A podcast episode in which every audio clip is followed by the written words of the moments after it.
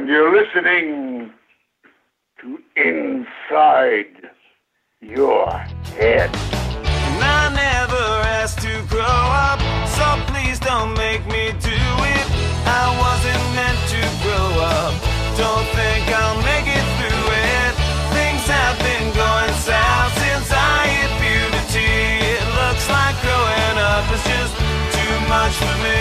Welcome to Inside Your Head. This is Nasty Neil, and I'm joined by John Cerrito, writer and director of The Way You Look Tonight, which is going to be filming at Dances with Films Film Festival, which is a very cool name. It's very cool to have you here. Thank you. Very nice to be here. Yeah.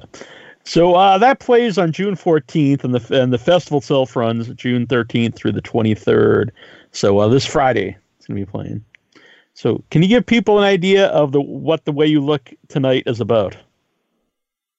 Uh, sure. So, um, The Way You Look Tonight is my first feature, and it uh, follows a guy named Peter who is kind of uh, trying to navigate modern online dating. He uh, connects with um, a woman named um, Eloise on a, or sorry, uh, Ellie on a dating app.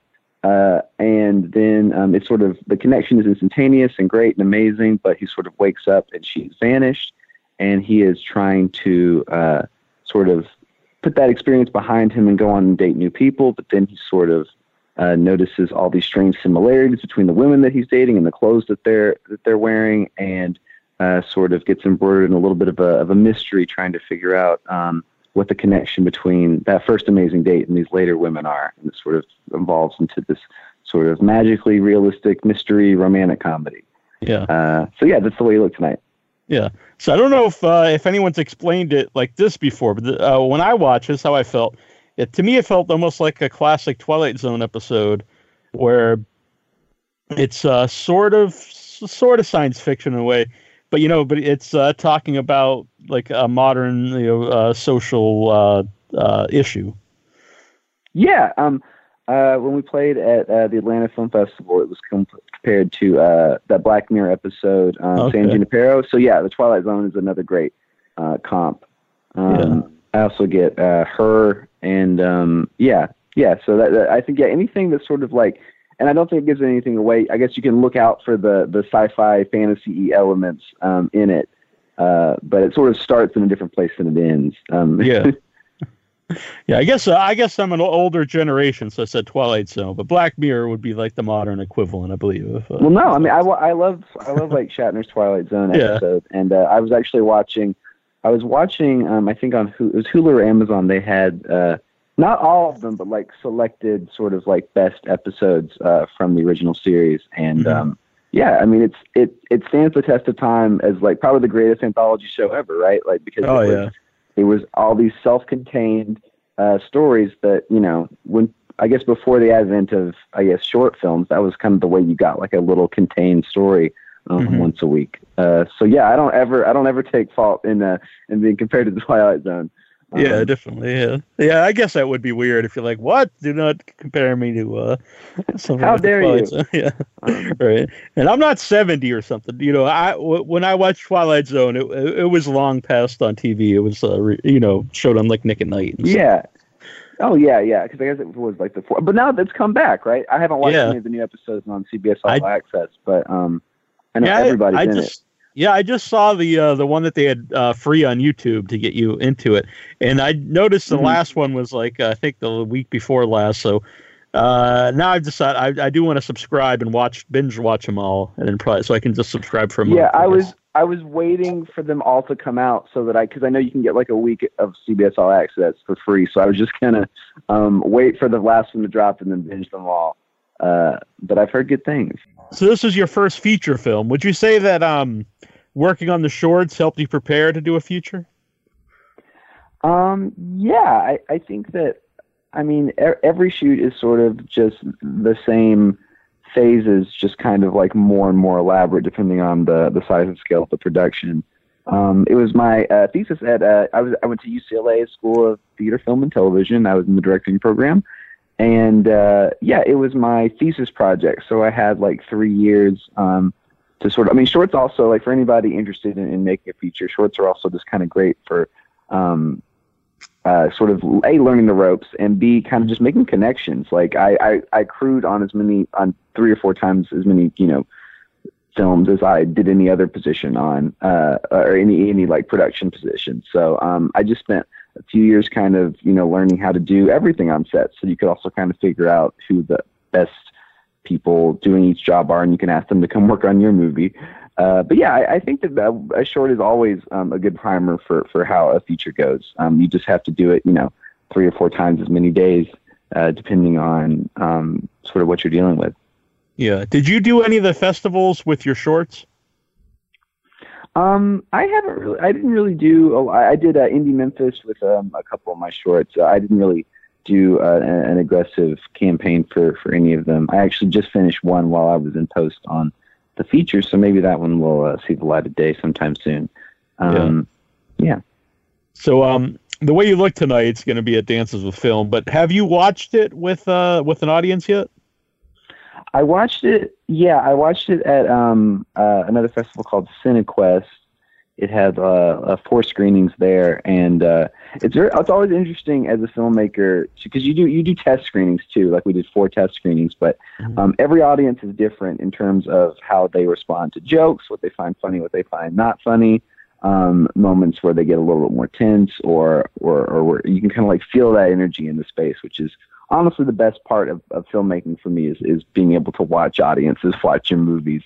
Um, Uh-huh. Yeah. Yeah. So I also saw you edit uh, your own material. Is that uh, difficult at all? Because in my mind, it would be like uh, to know the difference between what still works in the movie and what you have like a fond memory of. Yeah, um, well, that is one reason. Uh, this is the first project that I, I brought on one of my best friends. His name's Will Bryson, and he is a, an editor based out of Baltimore. And he co-edited the movie with me, so he had he had the first cut. He assembled the whole film, and then I came in for the second cut, and then we would kind of like trade back and forth different adjustments that we would make. Um, I, I think that it's valuable for any director to know how to edit. Um, I, I highly recommend um, either on um, Adobe Premiere or um, Avid Media Composer, just kind of learning the, the basic process of editing because it honestly, I think it makes you a better filmmaker on set uh, because you start to learn like, oh, I know how these things are going to cut together. I know I can figure out kind of the pacing. I know what things can I can cut out. Like anything, I don't know if uh, like working on this podcast, if you kind of think in terms of what how you're going to edit it later on, but I start to think Yeah. about that on set in terms of how I edit.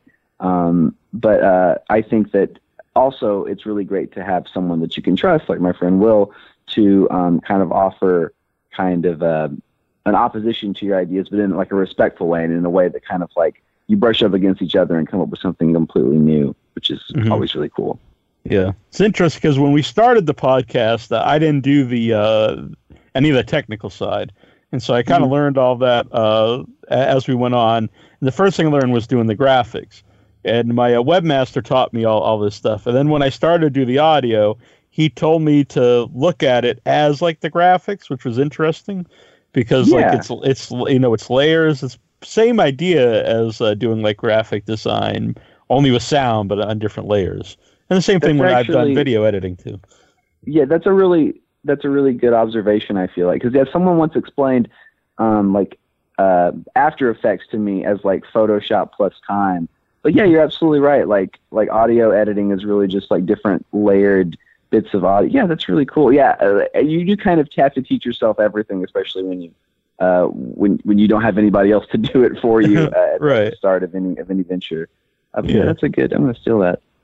yeah, I, I actually uh, along those lines, the uh, uh, Tyler, my webmaster, we were all friends on a message board. How the show started, but anyway, um, and uh, first he would do all the uh, the graphics for me, and then eventually he's like, "No, you got to start doing these. I'll show you how." But at the time, I was kind of mad. I was like, "Oh, you, can- I don't want to do this. You can keep doing it." But I am I'm glad that he taught me how to do it because it's much better not to rely on other people if you have to.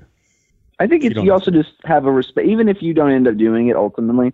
Another Mhm. thing to kind of go That's back to, to yeah. film production is like I think just like uh, the first year at UCLA, you make um, six short or sorry eight short films in eight weeks, and you rotate crew member. Like so, you're like the sound mixer in one, and the boom operator, and the cinematographer, the the gaffer. You do everything.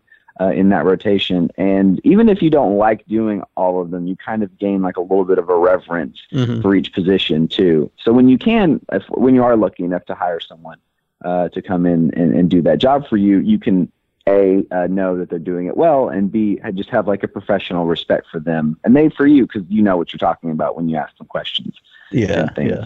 Like Yeah. I will say when I said uh, they don't have to rely, it's different doing the podcast than making a movie. You wouldn't want to just rely on yourself. That would be, you know, crazy. You'd probably never get anything made. It would be yeah. I, I started making like little like note nothing YouTube videos, kind of like Uh-huh. with uh, like iMovie. What God like ten years ago, and it was kind of more like that. But yeah, it's as you kind of step up from tier to tier, and you start having to um, bring other people into the fold. That's also how you can kind of see the difference between someone who's made uh, sort of YouTube videos versus a director of like of Mhm. like fiction because they have to start actually like listening to other people and incorporating their their ideas and also like articulating to them what it is that they want to do. Right. Yeah. So uh, where where did the idea originate for the way you look tonight? Uh, yeah. So um, I guess I can talk about this without ruining the the Okay. twist. But um, so so um, the film sort of has a a secret. A secret uh, queer agenda is the way that I like to to put it. Mhm. Um, a secret LGBT kind of focus, and uh, that kind of came out of um, uh, some documentary films that I made very very early in my in my sort of filmmaking origin story. I made a documentary about my little cousin um, who um, was uh, assigned male at birth um, and sort of started to assert that they were um, female around their second birthday, like very, very young. And um, at the time I was 20, didn't know anything about um, sort of uh, trans or gender fluid identity.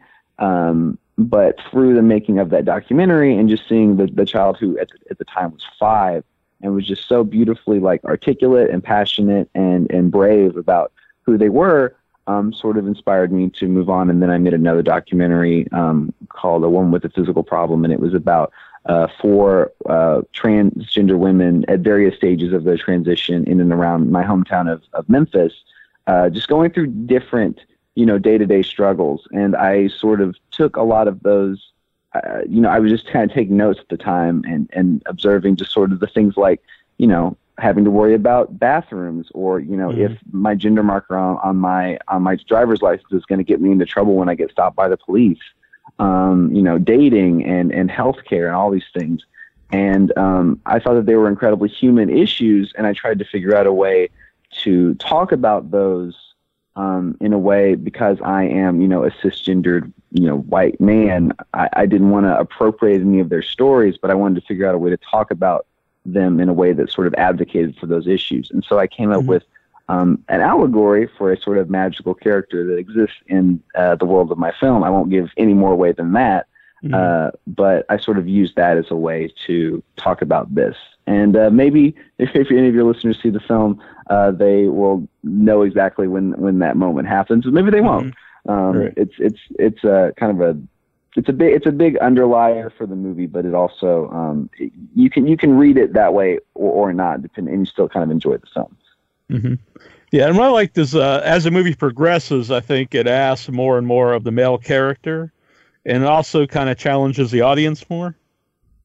Like Yeah, uh, um, you know, and I felt that was a little bit my responsibility too, because like I am a character not unlike the the lead, and I felt like I could kind of push against him more and more. Um, because you kind of adopt the perspective of the audience. Uh, the audience uh, is on his shoulder the whole time, and so it's kind of like you get to kind of grow with him as he learns about uh, this group and and sort of the, the things that they have to deal with. So what was it about the actor uh, uh, Nick Fink that made him right for that role as Peter? Nick Nick was just I mean he just he, he honestly he, he killed his, his audition. Um and we were actually we actually found him very last minute. We um had sort of we had structured some some deals with some some potential uh uh leads that kind of either we ended up not being satisfied with or they fell through and it was actually we we finally booked Nick. We we we confirmed him 48 hours before we started shooting.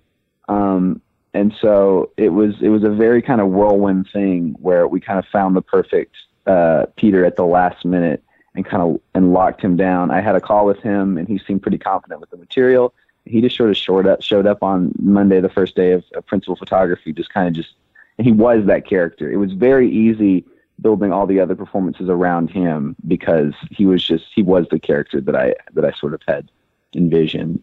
Um, and honestly, he's he's a great. You can see him on uh, Legacies on uh, the CW. He, he's a fantastic actor. I think he would have made a better uh, Han Solo. With no disrespect to the guy who who played him in the I movie. could see that I- actually. Now you mentioned he's it. got, yeah. he's kind of got like a young Harrison Ford vibe uh, um, that I that I, I think people really enjoy. Yeah, I could I could totally see that. I mentioned he's like a good looking guy, but yet could uh, uh can make fun of himself, and so yeah, it would totally work as Han Solo. Yeah, he's very he's very willing to kind of play around with that too. Uh, he would there are some moments in the movie that kind of like uh, flip the character on his head, and he was always great at just kind of responding organically to that. hmm Yeah, so I don't want to, like you said, give too much away about the movie, but you know, some like cliches like it doesn't matter what's on the outside, it's what's on the inside, and I think everyone would like to think that, but uh, in reality, it does matter to to most people on some level, and then uh, as the movie goes on, you know, like I said, it challenges that idea more and more. Yeah, it's it's definitely, and I think that different people who come from different backgrounds who have had different experiences, either with you know um, same-sex or gender fluid partners, uh, so, so people bring different things to the movie, and I've noticed people have different reads. Some people, uh, there's a character that emerges, um, sort of the the lead opposite of. Uh, of Peter, and some people really identify, you know, to feel like they're doing their best to accommodate Peter, and some people think Peter's doing their best to accommodate uh, him. It, it's a situation where no one's really wrong, right? Because like there are, there's always struggles in in any relationship, but especially when someone is kind of coming out of their comfort zone and experiencing sort of a new re- relationship dynamic that they've never had before. Um, it's just it's just complicated because nobody's right, nobody's wrong. Um, And uh, you know, at, uh, besides all these questions, if it's still, it's also a sweet uh, romantic comedy. Oh, thank you. Yeah, that's sort of how it's the the, the, the sort of bow that we wrap around all of the the other things we wanted to talk about. But yeah, I, I wanted it to be like a, a fun movie for people to watch, and, and some of my favorite movies are romantic comedies. Uh, um, about um, about time is a recent one that I really love, although I think it's maybe more of a coming of age story.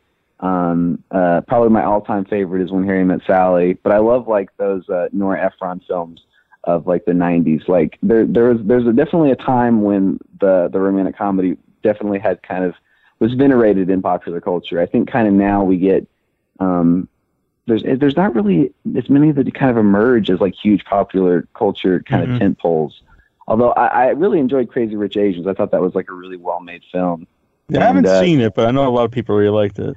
It like the the original music is fantastic and it's just like it plays on a lot of genre tropes in a way that you would expect uh, from a romantic comedy but you don't really care because it's just so well done and the the it's so well cast that you're you're just kind of along for the ride. Mhm. um i kind of felt that way about uh, what's another good one? Um someone great uh who which just came out on netflix uh with gina rodriguez um is also pretty good. And uh, yeah i watched a lot of romantic comedies kind of gearing up for this. Just i would just sit um, with later drafts of the of the script and just kind of watch and immerse myself in the different kind of like feels of different uh, films, serendipity, like a lot of '90s, a lot of '90s films. Yeah, Um, I was always a big fan of High Fidelity.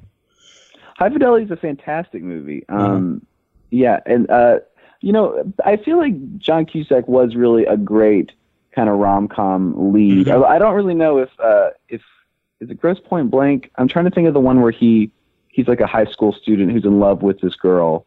Uh, but it's this really darkly funny film, and he's he's fantastic in it. He was he was he's a great rom com lead though. Yeah, Um, yeah, I think it is because there's also High fidelities when he's got the uh, the boombox over his head. I mean, say Yeah, anything. I'll say anything. Yeah. Yeah. Although he's really good. Yeah, High, High Fidelity is also great. That's the one Yeah, where it takes really five. Uh, the five is it like the five women that he's the biggest heartbreaks he's had. oh yeah. Uh, say anything is is uh yeah he's. Th- th- There's like a, I think I read an interesting article about how that could kind of have like a dark turn if you really think about like how he kind of like completely uproots his life to um to sort of like, pursue this woman. It's kind of like the end of uh um of Grease in a way, right? It's like uh, The only Yeah. thing you have to do is completely change yourself and what you want to do with your life.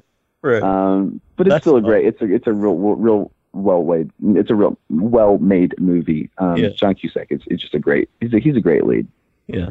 So what were like uh like the kind of movies that you watch that made you want to make movies?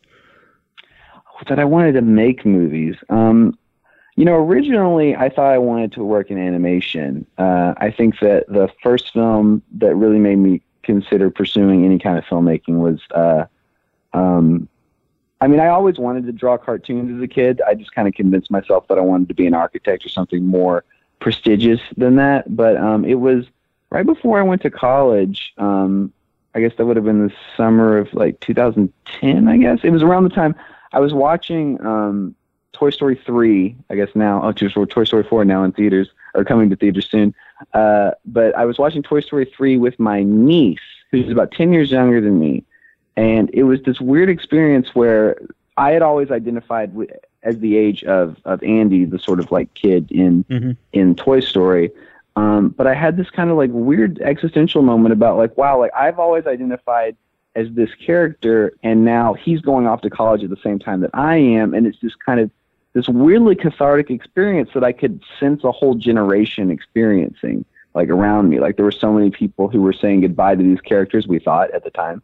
Uh, but really it, it wasn't it, it wasn't it wasn't it wasn't that. But I um sort of losing my train of thought but yeah it was just like this this moment that I felt like the whole world kind of like had this similar cathartic experience and at the time, I thought I wanted to do, you know, like giant blockbuster films, but I was really attracted to this idea of making characters that, you know, meant something to people 10 years later. And just like this really transformative, uh, you know, powerful um, element of, of movies um, kind of was instilled in me, I think, through animation growing up. But then I sort of uh, veered into live action later on. Um, Mhm. But yeah, it was it was probably Toy Story three, and then Up was um, before that was actually I think the the opening montage in Up is one of the greatest montages ever in film. Yeah. And uh, yeah, I thought I wanted to be like a like a, a storyboard artist and uh, and be like a story editor for Pixar. But then I kind of fell in love with actually working with actors and uh, um, making live action stuff. Yeah. So I, I assume you're looking forward to the new Toy Story comes out in a couple weeks. I, I think. I am I am very much looking forward to it. Um, I'm about to. I, I think I'm going to buy my ticket actually tomorrow. I've just got to figure out who's going to go with me. Uh-huh. Um, they they are sort of like huge cultural events. We're we're definitely in a summer of nostalgia too because we've got Mhm. uh, Lion King and Toy Story and I guess Dumbo and and Aladdin already came out. But there's just Mhm. like a it's I while some people are skeptical of things like Dumbo and and uh, and Aladdin, I don't think anybody's really ever skeptical for Toy Story because they just um, it's Yeah. always updated to the present moment, but it never also never like talks down to the people who loved the originals, which is why I think they're some of the best movies ever. hmm Yeah, I think the other ones. It's it's odd that they make so many live action movies off of uh, their classic animated movies. Yeah, I, I think it was was a Maleficent. I don't know what movie it is that we can really blame for it. Uh, I, I guess maybe The Jungle Book did pretty well. Yeah. Um, but yeah, it I, I don't necessarily mind it. I feel like they're doing too many all at once though. Like we're yeah, it's like three out summer. this. Yeah, right. They're gonna they're gonna run out of their vault like of their vault titles over the course of what like three or four years. They're gonna have Right. done all their movies.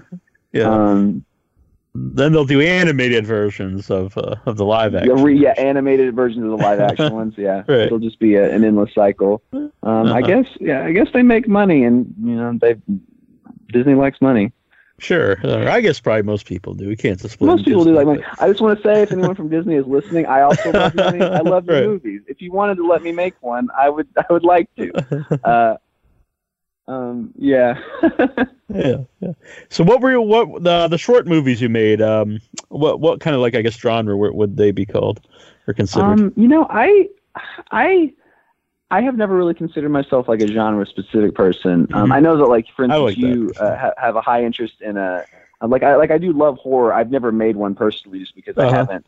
It hasn't hit. There hasn't like the story has not hit me yet. But I've made like a psychological thriller, like sort of supernatural psychological thriller. I made one. I made a period drama, um, and uh, like sort of a sort of a romantic date, like kind of a meshing of a couple of different ones. So yeah, I kind of vary project to project. I Um, like I just wrote a script that's sort of more like a, a romantic historical epic. Um, I've done like you know like hard comedy. It really it's project by project. I'm more motivated by like the high concepts moving Mhm. down, and then I figure out really cool characters that can live in that world, and then a little bit more like the tone kind of comes comes out of that.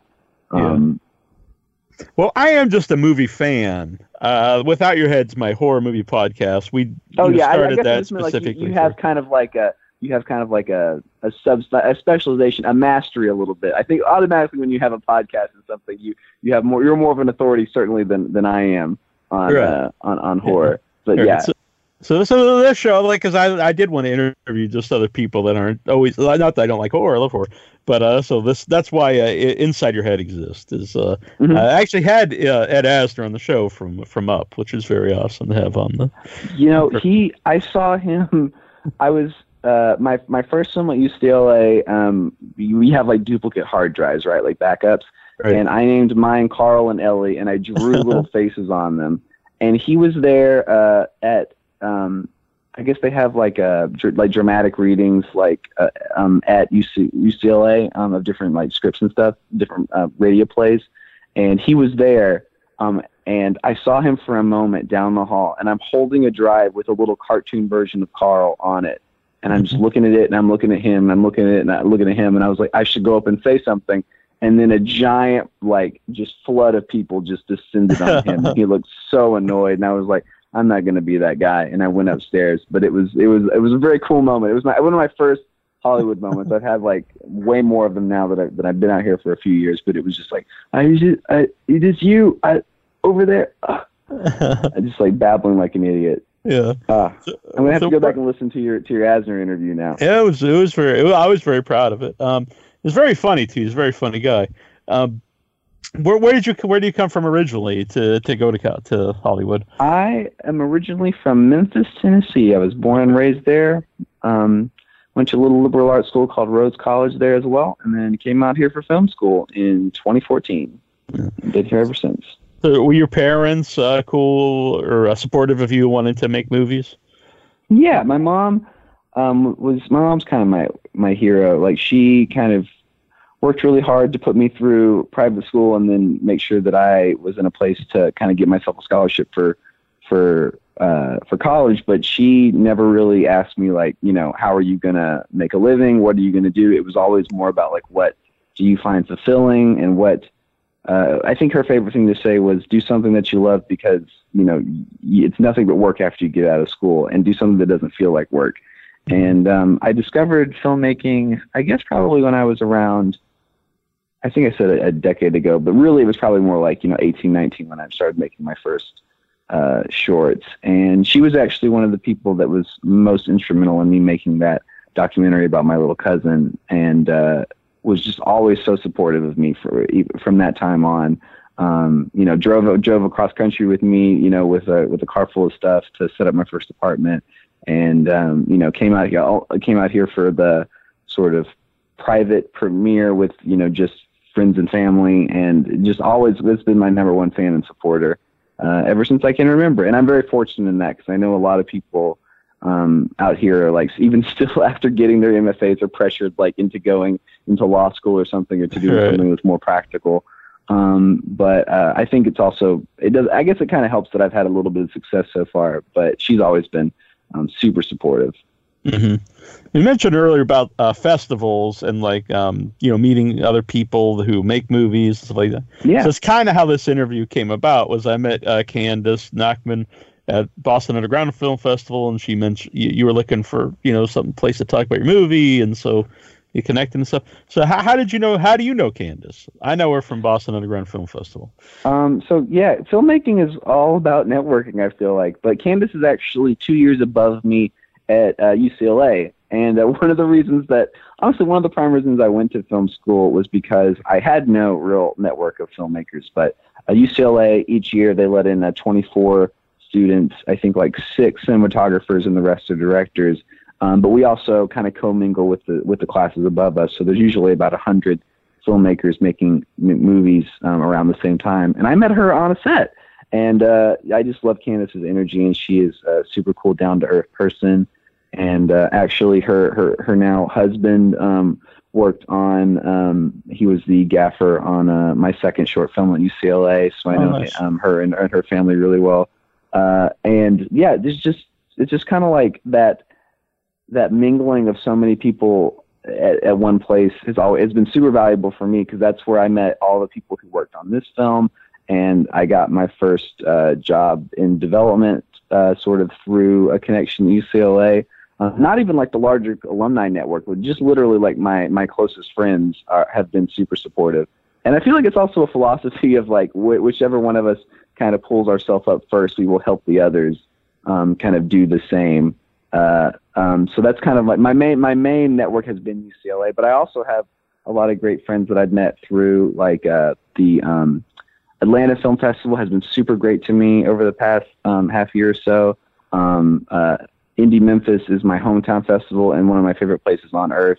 Uh, Bridget Wheeler there is just like an amazing. She just got moved up to like I think the director of um, the whole uh, of like all programming, and she's fantastic and and and uh, helped me kind of meet some some local filmmakers there.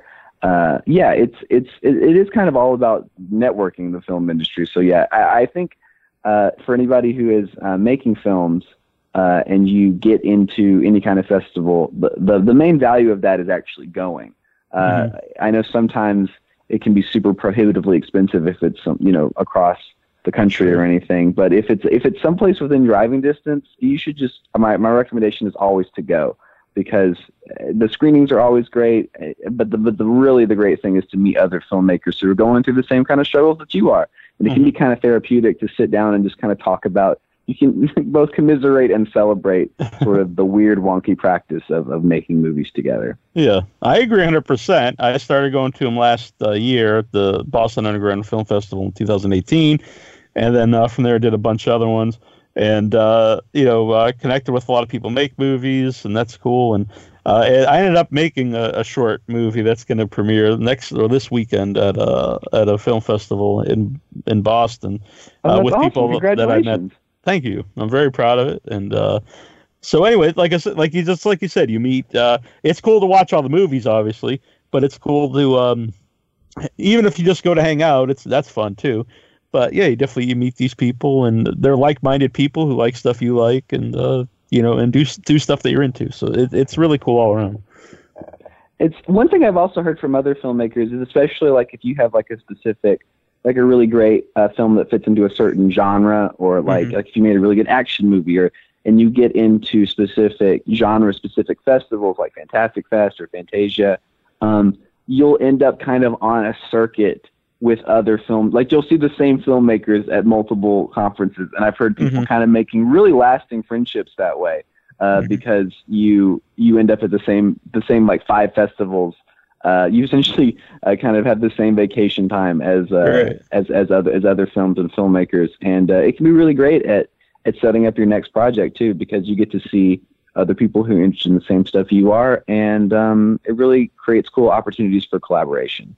hmm Yeah, and for people who out there just want to see a movie, I'll throw this out there. Like uh, a lot of movies I saw last year at, at various horror festivals are now, you know, on Shudder. You know, popping up on Shudder, so you get to see a lot of Totally. stuff like a year before. You know, most people totally it. yeah it's a great yeah it, that's that's such a good point you you get like kind of a um, a first look at a lot of a, a lot of films and um, a lot of the marquee films also yeah will end up like in theatrical releases like Mhm. way way later and you can kind of say like oh i already saw that like Right. um, uh, yeah, it's always it's always cool to, to kind of get be the the first, and you can also kind of uh, tell like the films that you're probably the most passionate about are then the ones that kind of get a little bit of a following later on. You can kind of feel like a cool trendsetter.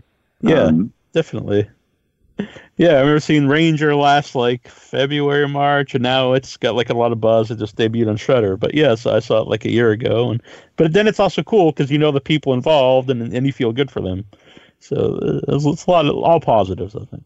Yeah, that um, I so I saw uh, there's a film called Short Term Twelve, which is maybe one of my favorite films of the last ten years. Um, it's a film uh, that um, started kind of didn't start a career, but um, it was the first big vehicle for Brie Larson.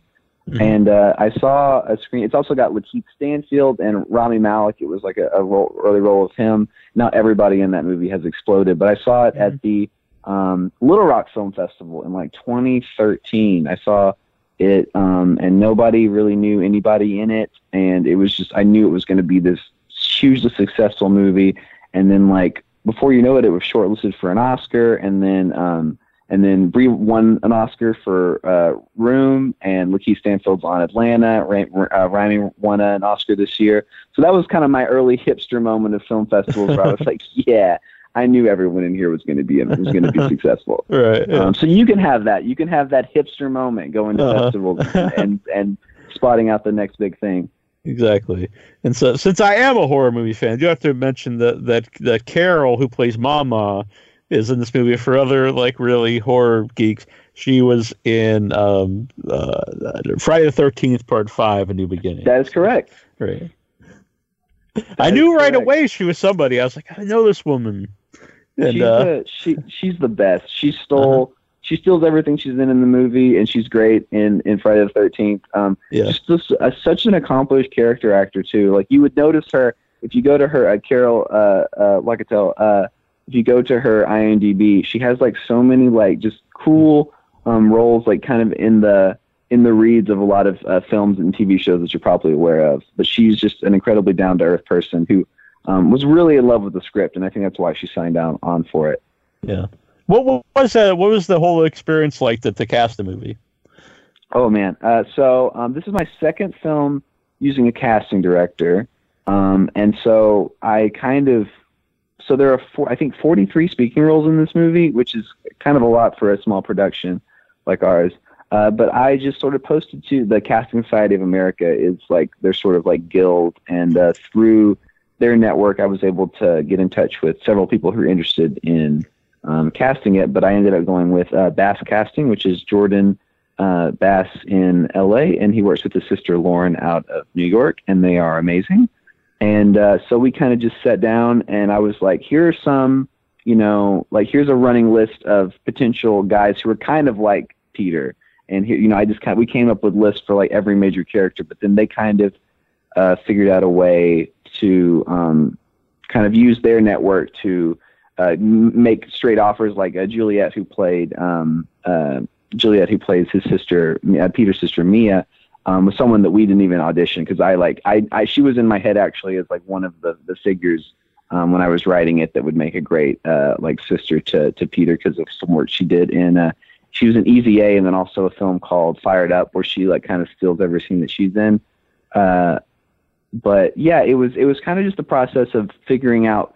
So uh, the second part of that story earlier, that where I mentioned that we cast Peter um, uh, 48 hours before we started shooting, um, because of the nature of the film, there's a lot of uh, there's a lot of characters that are sort of based around Peter, and so we ended up casting Nick's a little bit younger than some of the other people we were looking for for for Peter, but we had to build the whole cast around him. So we actually were casting the whole movie uh, about 48 hours before we started shooting. We actually like made firm offers to people. We were actually still casting people into our second week of of shooting because I mean, we had like them all lined up of who we wanted, but we did not pull that trigger until we had Nick Fink. Um, and so it was kind of this mad dash of like, uh, I wanted to have like a week of, of rehearsals and like having everybody kind of meet each other. Um, but I ended up meeting a lot of uh, these really amazing, talented actors uh, the day that we started shooting. I would shake their hand and then like, you know, 45 minutes later, they would be, you know, out of, out of um, makeup Right. and, and, and starting a scene, um, which I really, I really, to, to Nick's credit, he always kind of made them feel um, at home and like they were all part of the same film. Uh, and that kind of did half the directing work for me, honestly. But to answer your question, yeah, it was it was an amazing casting director who kind of did most of the work for me. I got to just kind of watch uh, selected um, sort of t- tapes and and kind of give my two cents on it. Um, Since, since you mentioned you are, uh, you know, a cisgender white guy, um, have you heard from like the LGBTQ community uh, uh, what they thought of the movie?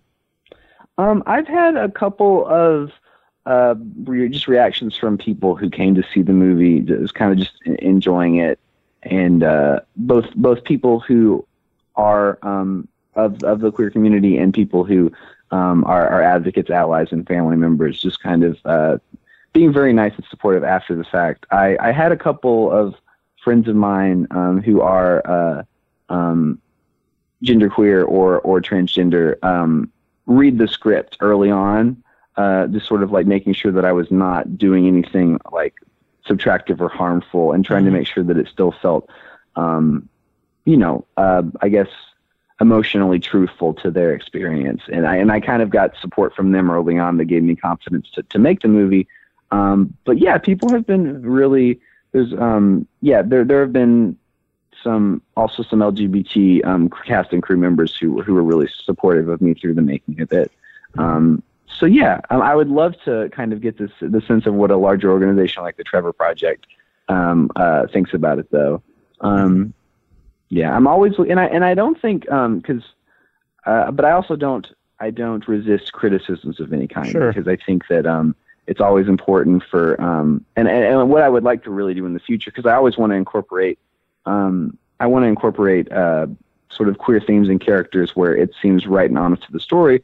But also one thing that I really want to do is as I if I can gain any kind of clout as a director is to um, is to produce um, uh, minority filmmakers, either you know people of uh, you know indigenous backgrounds um, or you know um, LGBT LGBT folks, various people of color. I would like to produce other dir- talented writers and directors and kind of allow them to tell s- their own stories. Um, yeah. Yeah. And so, um, by the way, uh, when I mentioned Carol before, she really plays a character in the movie that uh, is like uh, basically blind to all this, uh, just accepting to all of this, which which is Yeah, uh, yeah. I like that. character, yeah.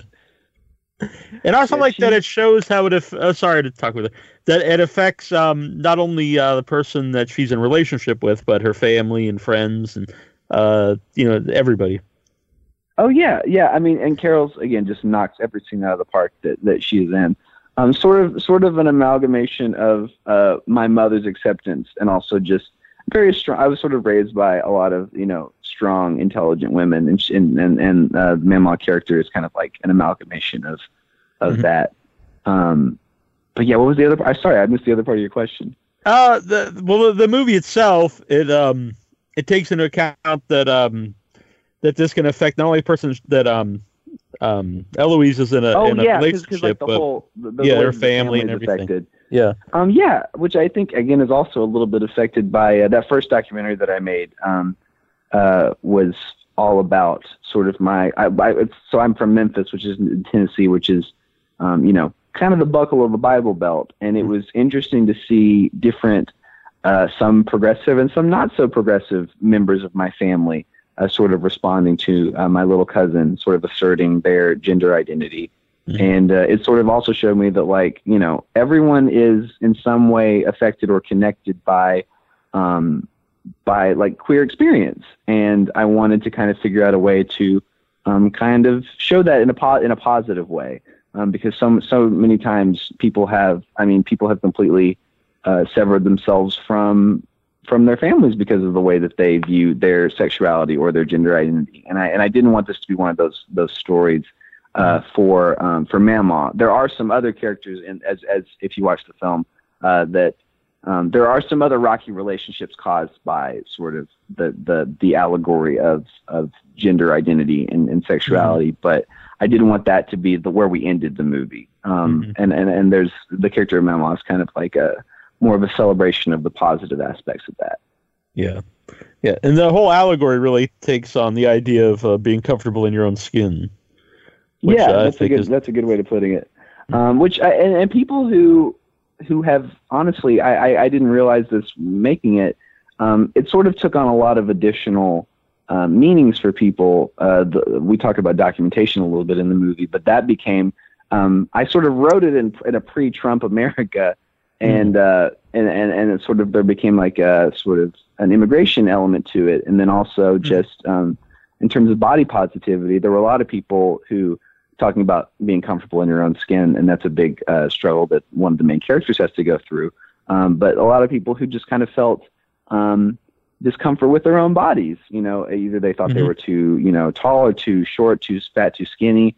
um, it's sort of uh, even removed from the, the queer element of it, there is a lot of just trying to celebrate the validity of, of all of all bodies, and Yeah. uh, that was something that uh, that people were really um, really responded well to, which I enjoyed. Mm. I think that makes it relatable then for uh, for a wider audience. Yeah, it's a it's a it's an entry point for anybody. I think that um, while while and and again, like the, you can kind of set aside what the director intended in, in a lot of ways. Like just because I see the the sort of LGBT uh, element of it, a lot of people may may not at all, and, and may gravitate more towards that. Like, yeah, it's just like being comfortable in your own skin, which is just a really human problem to have, um, because we all kind of feel um, sort of amiss sometimes in our own bodies. Yeah, and uh, I don't think this will give away uh, the big anything in the movie really, besides what Yeah, we already you- talked about. You but- say whatever you want. It's your podcast. All right. Well, there's a, a line I actually wrote down because I thought it was very powerful in the movie. It was very emotional. Was uh, her, his friend says, uh, "Angry for hiding something that she knew would make you run away, or scared that maybe ultimately it doesn't matter." And I thought it kind of sums up the the uh, the point of the movie too. Yeah, that's a good- that's a you know what people don't really point that line out, but it's actually one of my favorites. So I, I appreciate you uh, you mentioning it because yeah, it's I think that sometimes we are a little bit afraid of our potential for being for going outside our comfort zone, right? Mhm. Um, and one thing that this this character of Peter goes through is sort of where he starts thinking about what love and attraction means to him is very different by the end of the movie. And I didn't want it to be like I didn't want to really imply that you know he's just suddenly or like that people can suddenly change their sexuality willfully Mhm. but I think that w- what it really gets at is that I think there is more fluidity at the core of us that we just don't always necessarily access. And some people are more, more so than others. But um, especially since this, it's about like kind of him falling for this character and falling in love and then realizing something different about something that a disconnect physically later on. Like it's not about that in, initial attraction; it's about the love and then the attraction sort of kind of uh, flowing out of that. And so, yeah, I think that's a great um, that's a great line that really encapsulates the whole thing, which is a lot of thing, a lot of what Peter is struggling with the whole time is the fear that it actually doesn't matter, and that what he is, um, a- and that it, it's really not a struggle for him as much as he feels like it should be. Um, Mhm. So um, I know you have the website, the way you look, uh, the way you look tonight, film.com. So I guess you can go there and, and find out where it's going. But where where does it go after Dances with Films? Um, we are waiting to hear back from God, probably another dozen or so uh, festivals. Um, but we actually also have gotten um, several um, sort of interested distributors. Kind of, we're sort of starting to talk to them through our sales agents. So, um, uh, yeah, hopefully you will see it. Um, it'll come to a, a theater near you at some point in the future, or be available um, on demand. But yeah, so the, the, this is definitely not the end of our run. We are actually just beginning, and uh, hopefully it's going to kind of grow and uh, be available in different platforms uh, more in the next, you know, in the coming months. Yeah, very cool. So uh, uh, obviously that's exciting, but is it also um, you have to be you have to look out for, for certain things since it's your first movie, your first Mhm. feature, and uh, picking the right distributor. Because I've had lots of people on the show uh, who have you know horror stories of uh, of some of their first distrib- distributors, Mhm. And some have Yeah, great we- stories. so, yeah. Yeah, um, it is interesting because uh, I think especially because we exist in a time when there's so much content and there are so many um, avenues kind of to present that content that it can kind of sometimes uh, there are really legitimate ways to do that, and then some people kind of get stuck in some that, that aren't so legitimate. And it, even when you're just trying to get you know somebody to go out and present your film, you know, like we we've had people approach us who were very you know respectful and grounded about you know their interest in us. And then some people were like hey if you pay us we'll show your film to netflix or whatever. Um, and so people automatically kind of get stuck in those kind of uh, in those kind of traps. But in terms of figuring out the distributor that you want i think it's so um, uh, I found it best to kind of first figure out if there was a sales agent who really kind of connected with the film and could present the film um, better than I ever could to potential buyers.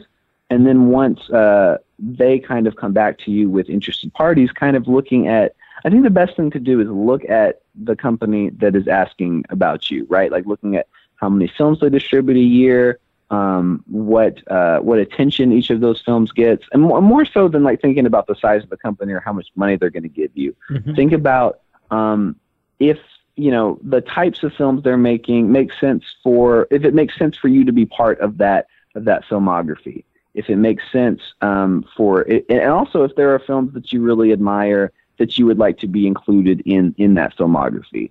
Um, so that's what it, what it's been more about for me is um, we've had like a handful of, of really great um, distributors kind of reach out, and I, I don't think I'm allowed to say anything other than that at this point. Uh, but um, yeah, I think it's about that, and then as you start to kind of get to talking to them, to, to reps from from the different distributors, just make sure it's a good fit because you know that film. If you choose to go with like a domestic distributor um, for, or if you split your rights between international and uh, and domestic, um, you know that's going to be a relationship that you're going to have for you know 10 or 15 years however long your license runs uh, so make sure that it's somebody that uh, you like and you, you, you want to keep talking to because that's also a great um, relationship to build uh, for your next movie because you might want to you might start you know a lot of distributors are also production companies or have a production arm and th- that might be a great in for you to work on your next thing especially if they have a filmography that uh, explores issues or genre or something else that you're really passionate about. Um, Mhm. Then you automatically kind of have a fan of yours who might be interested in working on the next thing with you. hmm So the way you look tonight is going to be uh, Friday, this Friday at Dances with Film. Where is Dances with Film? Is that at the uh, Egyptian? Dances with Films is at the uh, the the Chinese Theater Chi- in oh, okay, Hollywood cool. in Hollywood, California. Uh, so come on out. Um, it's a it's a big, beautiful uh, theater right next to the the world famous IMAX one. Mhm. And uh, yeah, it's going to be a lot of fun. I hope to see some of you out there. Yeah, I was out there a few years ago for a very different movie, Human Centipede 3 premiere, but it was a Oh, very man. cool experience. Yeah. Oh man, I've only seen the first two. hmm Well, I would recommend staying with the first two. I- Okay. I, I would not recommend it ever, ever watching the third one to anyone. But oh uh, god. it's, it's, uh, I would not say I, I enjoyed it, but it was a, it was an experience. I will say. Oh man. Huh. Mhm. Yeah. I'm I'm like shivering thinking about it now. Um, But I really Uh, did go- like the way you look tonight. thank you. Yeah. Uh, see, we got we have Neil's endorsement. The way you look tonight better than Human Centipede Part Three. So, yeah, that'll go on the poster. yeah. Better than Human Centipede 3. Uh, which I'm sure will will attract a lot of people. well, I really appreciated this. This was a lot of fun.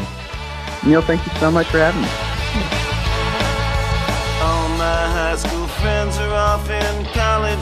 Now. And I get high and watch TV all day. Living in my mother's basement's really not that bad. I got everything I need and I don't pay. And I never asked to grow up, so please don't make me do it. I wasn't meant to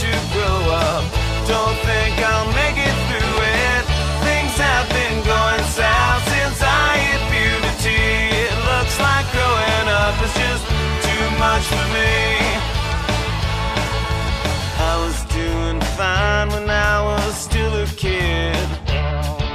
Swapping baseball cards and playing ball. Then came high school classes that I couldn't understand.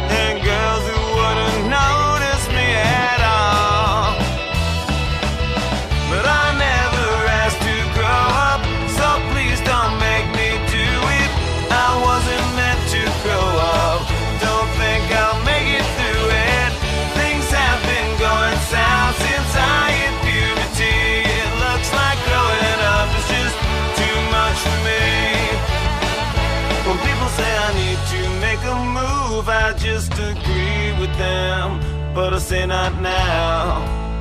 No, not right now. When they say I need to get